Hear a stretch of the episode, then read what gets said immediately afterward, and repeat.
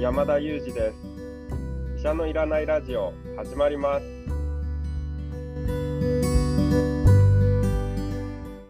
この番組はニューヨーク在住の医師山田裕二先生に健康にまつわる情報を質問し、医者のいらない状態を医者と一緒に実現しようという矛盾した番組です。山田裕二先生への質問役は講談社の臼井颯が務めます。聞きたいテーマや質問はウェブマガジンミモレでの山田裕二先生の連載コーナーへお寄せください。感想はツイッターでハッシュタグ医者のいらないラジオとつけてつぶやいていただければと思います。というわけで今日もよろしくお願いします。よろしくお願いします。山田先生、本日はですね、ゲストを呼んでおります。はい、おー。ついに来ましたよ、ゲスト。ね、はい。実はこの医者のいらないラジオで話してもらったことをミモレで記事にすることがあるんですけれども、その記事の構成とライティングをやってもらっている新里さんです。パチパチパチパチパチ、新里さんどうぞ。よろしくお願いします。新里さん、初めての方も多いと思うんで、ちょっと簡単な自己紹介お願いします。はい、ミモレで山田先生の記事の構成とライティングを担当しております新里と申します。いつもこのポッドキャストの内容を聞きながら文章を構成していく中ですごく知識になるなと思って楽しみながらさせていただいております。よろしくお願いします。よろしくお願いします。今新里さんのお家のそばに救急車が通りましたね。そうですね、すいません、音めちゃくちゃ入ったなと思いながら、ちょっと大きい声でかぶせようかなと思ったんですけど、失敗してしまいました。申し訳ございません。これはですね、音声録音業界あるある、困ったことのあるあるナンバーワンですから、これ。申し訳ございません。はい、リアリティがあっていいと思います。ありがとうございます。山田先生の方で救急車が走った場合は、サイレンの音が違いますから。そうですね、全然違いますね。ニューヨークのサイレンの音怖いんですよ、なんか。ちょっと怖いですよね。そうそう、日本の方がね、ちょっとほっこりするサイレンの音になってますから。確かにほっこりしますね。ね、はい、でさて、今日は新里さんから山田先生にぜひ聞きたいことがあるということで、質問をお願いします。はい、よろしいでしょうか。私の先日が、はい、お願いします。すいません。生理痛がすごくひどかったのでピルを現在服用しているんですけれども、ピルは毎日飲むものなので、こうお薬を飲んでいる状態なんですが、こうたまに頭痛とかがひどい時に市販のお薬も痛み止めも飲むことがあるんですけれども、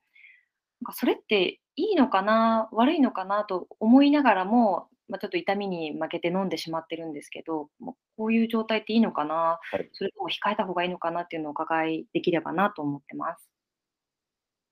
あ、なるほど、大変いい質問ありがとうございます。そしておそらく同世代の女性の多くが抱えているようなご質問なんじゃないかなと思うんですけれども、まず単刀直入にピルとその痛み止め、一緒に飲んでいいのかというご質問の答えはですね、全く問題ないですというところですね。もちろんピルもですね、ちょこっと気をつけなければいけない薬というのも、いくつかはあるんですけども、日常的に出てくる薬というのはあんまりなくてですね、例えば痙攣の薬ですとか、あんまりよく使わない、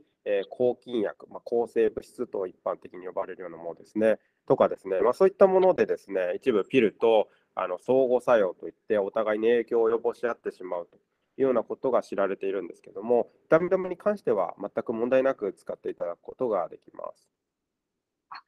すごく安心しました。なんかネットとかで調べたりもするんですけど、こう割と結局結論は何だろうと思ったことが多いので、先生の口からこう大丈夫ですって言われるとやっぱ安心しますね。そうですよね。あともう一つはですね、やっぱり薬はどうしても何ていうか悪いものだみたいなふうに思われることもあるんですけども、例えば辛い症状があるときに辛い症状を我慢することもやっぱり体にとって負担ですし、体にとって悪いことでもあるので、我慢できないような痛みがあるときにですね、それでも我慢するという必要はなくて、やはりそういったときには痛みを取るっていういいことがあるというところですね。そういったところをよく捉えていただいて、痛み止めあ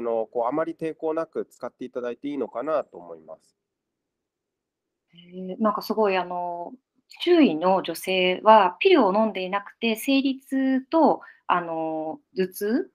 両方あった時になんか薬を飲みすぎて罪悪感があるという方も多いので、今のお話すごく皆さん喜ぶんじゃないかなと思いました。そうですね。やっぱりどうしてもなんていうんですかね、薬飲むと悪いみたいなイメージもあると思うんですけども、やっぱり辛い症状を取るっていうことはいいことなので、辛い症状があれば症状が取れるようにしっかり痛みを使っていくということも大事なのかなと思いますね。あ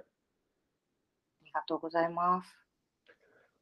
いや、椎名さん、おかげで僕ではできない女性ならではの質問をしていただいてありがとうございます。はい。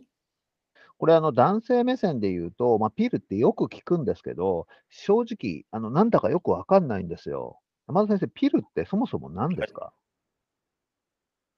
そうですね、これはもうむしろ新里さんに解説していただいた方がいいかもしれませんけれども、女性ホルモンを、2種類のホルモンをですねくっつけたような薬っていうのはよく使われてるんですけれども、その薬を、恒常的に飲むことによって女性の例えば、多くピルを飲んでいらっしゃる多くの女性が例えばそういった生理痛を抑えるというような、メリットを期待して飲まれていたりだとか、あとは、時にバースコントロールピルなんていうふうに言われることもありますけれども、お子さんができるのを抑えるために使っていらっしゃるという方もいらっしゃいますけれども、よくですね誤解もあって、ピルを飲んでいるというと、イコールなんかなんですかね、なんか出産がないようにというか妊娠を防ぐために使っているというそことイコールで捉えられがちなんですけども、実は女性のさまざまな問題に広く使われている薬なので、そういった意味でちょっと誤解がないようにもしていただく必要があるのかなと思いますね。なるほど、なるほど。ホルモンに対するアプローチをするもので働きとしてはいろいろ、期待する機能としてはいろいろあるってことなんですね。そうですね、はい。なるほどな。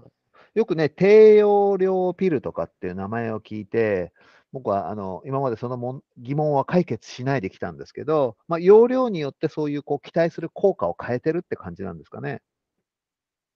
そうですね。あとは個人個人でですね、やはりどのぐらいの量が合うかっていうようなところもありますし、効果が出るかっていうところもあるので、そういった中で個人で使い分けがされているんですよね。なるほど。僕もね、自分で飲むことはなかなかないでしょうけど、なるほどなと思いました。新里さん、どうですか？あとなんか山田さんの方に何かありますか？そうですね。なんかピル。痛み止めの種類とかを選ぶときに、結局何を選んだらいいのかわからなくて、いつもロキソニンを選んでしまってるんですけど、なんか人によって合う合わないとか、どういうのを選んだらいいというか、選択の基準みたいのがあれば、お伺いできればなと思うんですが、いかがでしょうか。ありがとうございます。そこはですね、非常に重要なところでして、大きく分けて、よく使う薬としては2種類あると思っていただきたいんですけども、1つがアセトアミノフェンとか市販薬でタイレノールなんていうような名前がついていることもあるんですけれども、あるいは処方されるときにはカロナールなんていうような名前がついていますけども、これ全部同じ薬のことなんですね。アセトアミノフェン、カロナール、タイレノール、これ全部同じ薬です。これが1種類ですね。もう一つはですね、例えばロキソニン、今おっしゃっていただいたロキソニンとかイブプロフェンみたいなものとかですね、ボルタレンなんていうような薬も使われたりしますけども、こういったものが一つ大きな山で同じような薬だと思ってください。すべて兄弟といいますか、ほとんど似たような薬たちで、会社が違うので名前が違う薬がついてるんですけども、薬の働き方としては一緒です。で、このカロナール、アセトアミノフェンと、あとはロキソニンとかイブとかボルタレンでは少しですね、使える幅とか使える人が異なってくるので、そこだけちょっと覚えていただきたいんですけれども、基本的にはですね、アセトアミノフェン、カロナール、タイレノールというのが、その比較的連用して、例えば1週間飲まなきゃいけないとか2週間飲まなきゃいけないという時にも安全に使いやすい薬たちです。一方でロキソニンとかイブプロフェンとかですね、ボルタレン、こういった薬というのは連用するのはちょっと注意が必要で、例えばそうですね、週に2回とか3回とか時々頭痛がしてちょっと飲まなきゃいけないんだよなという場合には何を使っていただいても構わないんですけども、例えば1日2回3回必要で、それが場合によっては3日連続とか4日連続必要ですという場合にはですね、もしご心配であればどちらかといえばそのアセトアミノフェンとかカロナール、タイレノールっていうような薬を使っていただいた方が無難で安心かなと思います。というのもですね、もう片側のそのイブプロフェンとかロキソニンというのはですね、連用すると場合によって腎臓にダメージを受けてしまったり、胃腸に潰瘍を作って出血を起こしてしまったりというような比較的重い副作用が知られています。もちろんそう聞くと怖い薬なのかと思われてしまうので、ちょっと誤解を解いておくと、例えばですね、週に何回か頭が痛くなって時々飲むという時にそういった問題が起こることはないんですけれども、連用しているとですね、そういうことが起こり得る薬っていうのが一つですね。で、もう一つは生理痛に対して使う場合、あるいは片頭痛に使う場合もそうなんですけども、片頭痛も生理痛も比較的若い女性に多い病気かなと思うんですけども、その方たち場合によっては例えば妊活をされているとか、突然妊娠することもあったりすると思うんですけども、そういった時にですね、このロキソニンとかイブプロフェンのような薬は避けた方がいい薬なんですね。一方でこのカロナールとかアセトアミノフェンは妊娠中でも使える薬なので、妊娠中の頭痛ですとか妊娠中の節々の痛み、こういったところにもですね、アセトアミノフェンはご利用いただける薬なんですね。そういった意味でですね、ちょっと使い分けがありまして、アセトアミノフェンは実は使えない患者さんというのはあんまりいないんですけども、ロキソニンとかイブプロフェンとかボルタレンというような薬は腎臓が悪い方、胃潰瘍をお持ちの方、妊娠中の方、こういった方たちというのはこの薬使えない薬になってきますので、そういったところでちょっと使い分けがあるんですよね。すごいためになりました。今まで本当にただ即効性があるからとロキソニン一択で飲んでたんですけど、1日に1回飲んでもちょっとまだ痛いなっていう時にもう一つ飲んでたりしたので、ちょっとアセトアミノフェンとか他のものも見たいなと思います。ありがとうございます。面白い、痛み止めの世界が広がった。どうぞどうぞ。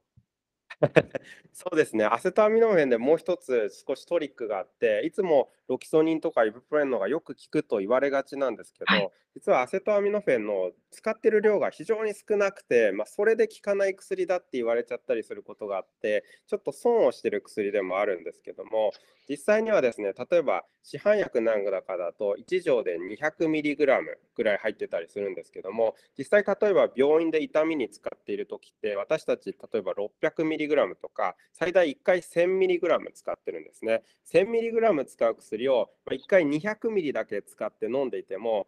この薬効かないよって言われたらそれはかわいそうだなというのは、普段 1000mg で使うものを200しか飲んでないので、それは効かないよなとも思えるんですよね。なので実際にその薬が効かないのか、量が足りてないだけなんじゃないかっていうような可能性も捉える必要があって、アセトアミノフェンはですね、よくそういう捉えられ方をしてしまう薬でもあるので、そこにもちょっと誤解があったりするんですけども、なのでもうちょっとこうアセトアミノフェンの使い方というかですね、この薬重宝されてもいい薬なのかなと思いますね。すごい、全然そういう視点がなかったので、やっぱりなんかすぐに痛みを消したいって思うとすぐ効く方を選びがちなんですけど、その妊娠にしたい方も多いでしょうし、妊活中の方も多いでしょうし、絶対この薬もうちょっと広まったらいいなって今お話伺ってて思いました。新田さん、僕から一言言っていいですか？山先生、どうぞどうぞ。3人かぶっちゃいがちですね。いえいえ、今の新田さんの話はですね、僕なりにまとめると、どんな薬を飲むかは状況によるってことですね。そうですね。すみません、かぶして。本当に。そうですね。山田さんどうぞ。はい。ですよね。はい。そうだと思いますね。はい、なので何も特別な事情がなければですね、どの薬使っていただいても構いませんし、効きの速さもですね、それぞれの薬でそんなに差はないので、本当にどれを使っていただいても構わないんですよね。で、どうしてもなんか個人の経験でたまたまこうラッキーな時にですね、タイミングのいい時というか、痛いっていう時に飲んで効いた薬っていうのは、この薬は私に効くと勝手に思い込んでしまいがちなんですけども、実は他の薬とそんなに差がなかったりしたりもするんですよね。そうやってこう自分たちの思考もですね、常にこう偏りのあるものなので、こう幅広くというかですね、そのそれぞれの状況によって、ちょっと腎臓に例えばダメージが出てきた、年を取ってですね、腎臓にダメージが出てきた、じゃあこっちにしようみたいな形でですね、薬の選び方っていうのは少しこう選択肢を広く持って、他の事情も考えながら使うというのが、そのなんていうか賢い使い方になるので、やっぱり分からないことがあれば身近なかかりつけ医に相談していただいて、薬の使い分けについてよく話を聞くっていうのも大事なのかなと思いますね。それ聞いたことありますね。なんか同じ痛め止めでもお年寄りは飲まない方がいいやつがあったりするっていうのは今の話ですか？